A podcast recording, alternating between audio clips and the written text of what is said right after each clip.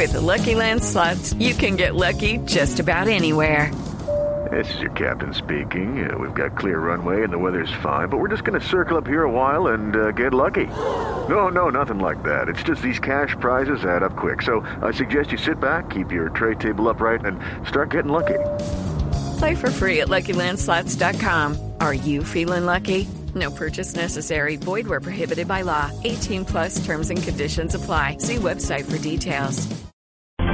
Dos de la tarde, 30 minutos. Soy Julián Calderón y actualizamos la información más importante de Colombia y del mundo a esta hora. Mucha atención porque con la voladura de dos torres de energía en el municipio de Medina, Cundinamarca, perpetrado hoy por las FARC, esta guerrilla pretendía comprometer el suministro eléctrico de toda Bogotá. A pesar de ello, la ciudad y los municipios del departamento tienen fluido eléctrico. Blue Radio conoció que el de hoy no era el primer ataque a estas torres perpetrado esta semana. Primicia de Blue Radio con Daniela Morales. El director de la empresa de energía de Bogotá, Ricardo Roa, en diálogo con Blue Radio, reveló que el día miércoles se registró el primer atentado contra una primera torre que no logró ser derribada en su totalidad y que en este momento ya está reparada. Sin embargo, advirtió que efectivamente uno de los principales objetivos era Bogotá. Sí, eh, durante los últimos dos días han sido tres torres las que se han visto afectadas. Una de ellas no fue derribada totalmente. No hemos tenido reporte de una ausencia de, suministro de esta estación, pero sí hemos advertido que la situación es delicada y hasta ahora los análisis nos apuntan a que sí habría alguna intención de hacer un suministro eléctrico al interior del país ha dicho que los planes de contingencia están listos, pero le preocupa que de seguir ocurriendo estos ataques se podría dejar sin luz a zonas que no cuentan con la capacidad de suministro adicional. Daniela Morales, Blue Radio. Gracias, Daniela. Dos de la tarde, 32 minutos. El ministro del Interior, Juan Fernando Cristo, pidió a las FARC que reflexionen frente a los actos terroristas que están cometiendo. Dijo que están acabando con la confianza de Colombia. Informaciones de Manizales con José Fernando Berrío.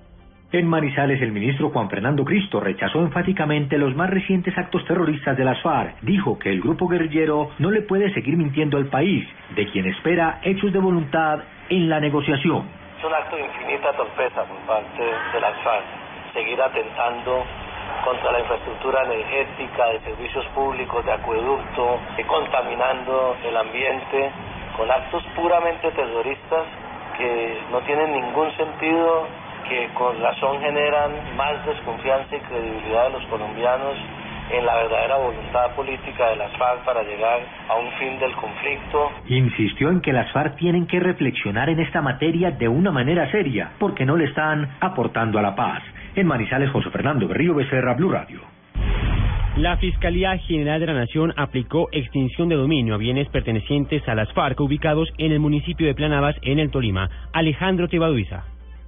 La Fiscalía, la Policía y el Ejército desplegaron un gigantesco operativo en el municipio de Planadas, al sur del Tolima. Allí se tomaron el barrio Simón Bolívar, ocuparon y expropiaron 22 bienes que fueron entregados desde el año 2000 a testaferros y milicianos del Comando Conjunto Central de las FARC. Al respecto, el vicefiscal general de la Nación, Jorge Fernando Perdomo. Y son 22 casos porque en la investigación hablamos con muchos de los que fueron o los que figuran hoy como propietarios que confesaron que efectivamente a ellos les fue regalado que además hacen parte de alguna forma de las células urbanas de las FARC. La guerrilla contó con la ayuda de autoridades municipales, según la Fiscalía, como el alcalde de la época, John Jairo Ueje, e incluso se investiga la posible responsabilidad de otros funcionarios, como los gobernadores, para el momento de los hechos.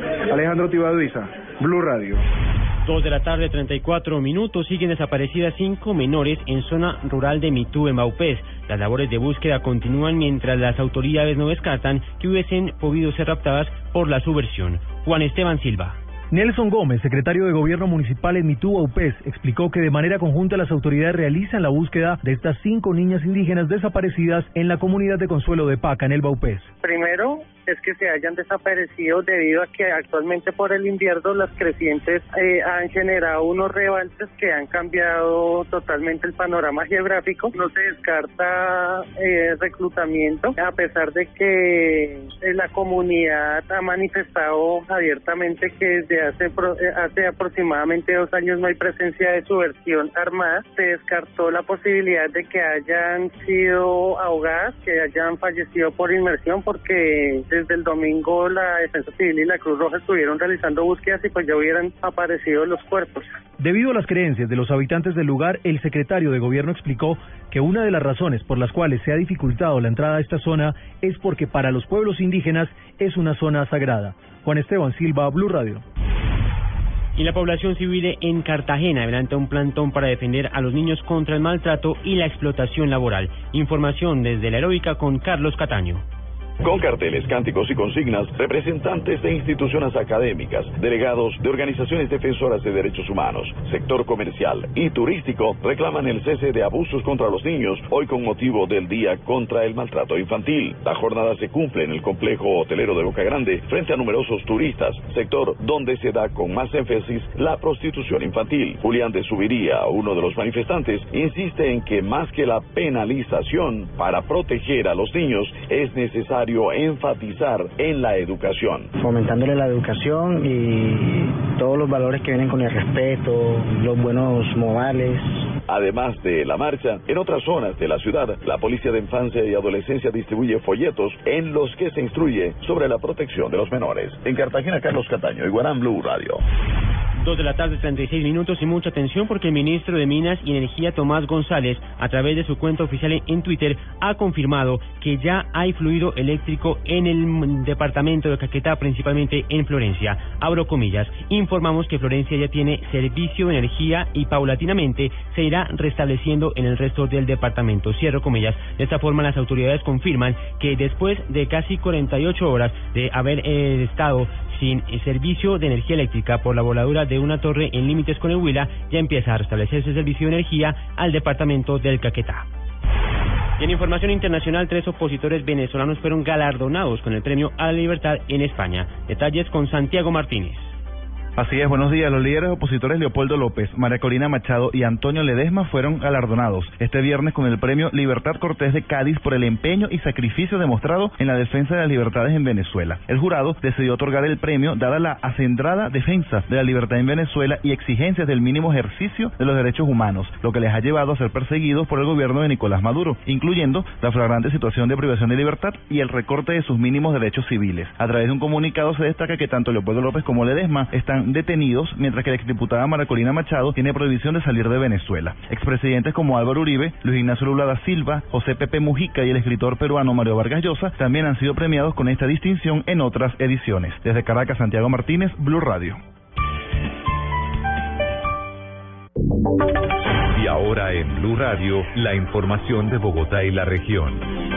Dos de la tarde, 38 minutos. Está por empezar la audiencia de legalización de captura e imputación de cargos contra la mujer, indicada de haber atacado con una sustancia química, al parecer un ácido, a una menor de 15 años en Bogotá. Paola Santofimio. Julián, ¿qué tal? Buenas tardes. Así es, en pocos minutos se dará inicio a esta diligencia judicial en contra de Dayana Buitrago, la joven señalada de haberle arrojado un ácido en la cara a su compañera de salón, Laura Lagos. La Fiscalía le imputará el delito de tentativa de homicidio, pena que oscila entre los 25 años de prisión. Por su parte, la defensa de la víctima aseguró que también solicitará que se le cobije con medida de aseguramiento, pues representa un peligro para la sociedad. Cabe señalar que por tratarse de un caso donde hay una menor de edad involucrada, la diligencia judicial se realizará a puerta cerrada. Paola Santofimio, Blue Radio.